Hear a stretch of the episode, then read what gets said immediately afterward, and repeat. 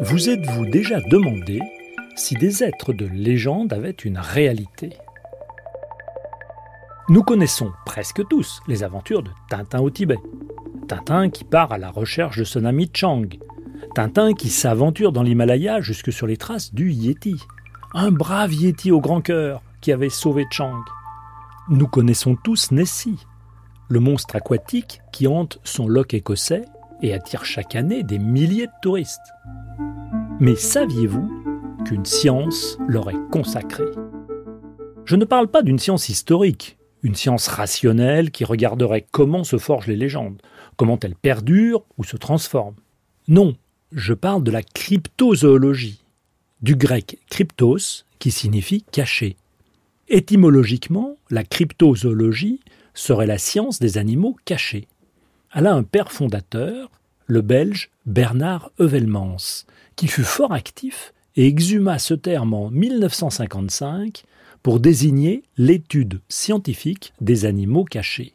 Ce sont des animaux pour lesquels on dispose seulement de témoignages avec des preuves matérielles très ténues lorsqu'elles existent. Car autant être clair d'emblée, la cryptozoologie n'est pas une science, mais j'y reviendrai.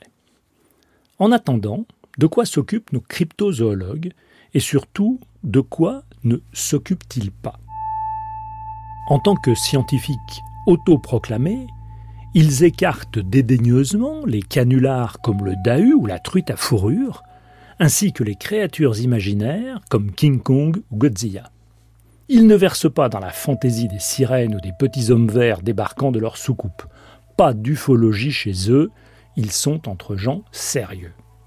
Ils dédaignent les fossiles, trop évidents pour les intéresser. La quête d'espèces disparues dans des périodes moins anciennes ne concerne pas non plus la cryptozoologie. Une initiative qui consisterait à traquer le dernier dodo à l'île Maurice ou le dernier thylacine dans la forêt tasmanienne n'en relève pas, puisque ces espèces ont bel et bien déjà été décrites par la zoologie. Enfin, la découverte courante de nouvelles espèces par les moyens d'exploration de la zoologie ne relève pas non plus de la cryptozoologie. La cryptozoologie se doit d'anticiper, de prédire la découverte à partir de traces subtiles qu'elle se fait fort d'interpréter. Alors que reste-t-il? Des animaux encore inconnus, mais dont on pense avoir des indices. Cela peut être des indices culturels locaux, transmis de génération en génération. Cela peut être des témoignages d'observation directe. Cela peut être des photographies, généralement floues, pas de chance. Des empreintes, généralement imprécises, repas de chance. Cela peut être des fragments, des poils, des dents, des os, des excréments.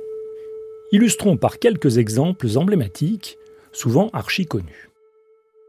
L'espèce qui serait la plus proche de nous est incontestablement le Yeti, immortalisé dans la bande dessinée Tintin au Tibet. C'est un grand primate des vallées de l'Himalaya qui mesurerait aux alentours d'un mètre soixante-dix. Pour dessiner son Yeti, Hergé, tiens donc, avait été chercher conseil auprès de son compatriote Bernard Heuvelmans. Le Yeti existe, puisqu'on a retrouvé des traces de pas, des poils, des excréments, mais quel dommage, toutes les tentatives de prise de vue se sont au mieux achevées par des images floues. Encore pas de chance. Autre célébrité, Nessie ou monstre du Loch Ness. C'est une espèce lacustre qui aurait été vue par plus de dix mille personnes et dont les descriptions font penser à un plésiosaure, ce grand reptile jurassique. La mer n'est pas en reste avec le kraken. Le kraken, mythique monstre marin cantonné dans le bestiaire des mariniers, est probablement un calmar géant. En prime, les scientifiques, les vrais cette fois, ont la désagréable habitude de mettre au point de nouvelles techniques. L'analyse ADN des fameux poils de Yeti trouvés dans l'Himalaya a démontré qu'ils n'étaient en fait que des poils de goral, un bovidé local. Le passage du Loch Ness au sonar a permis de conclure que les signaux détectés en provenance du vivant sont ceux de bandes poissons. Alors pourquoi la cryptozoologie ne serait-elle pas une science? Comme l'ufologie chasse les soucoupes volantes à partir des traces et témoignages qu'on a pu en récolter, la cryptozoologie chasse les traces d'espèces présomptives. Même si la cryptozoologie se défend vigoureusement d'être une sorte d'ufologie de la zoologie, elle s'en rapproche à plus d'un égard. Ce qui est en cause, ce n'est pas tant la sincérité avec laquelle la cryptozoologie respecte des critères de scientificité dans ses investigations. La rigueur peut être totalement respectée. En revanche, ce qui fait problème, c'est l'accès à la réponse. On peut chercher scientifiquement les soucoupes volantes, pour reprendre le parallèle avec l'ufologie, les yétis et les monstres du Loch Ness. Toutefois, si dans tous ces cas on échoue à apporter la moindre preuve positive dans un délai raisonnable, il est difficile de vouloir construire une discipline scientifique autour d'une vacuité.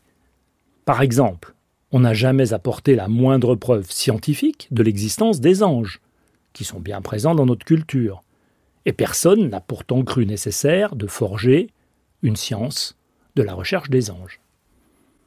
Un scientifique qui passerait sa vie à chasser des spaghettis géants invisibles, ou des anges, ne publierait jamais un seul résultat positif et poursuivrait sa quête d'échec en échec.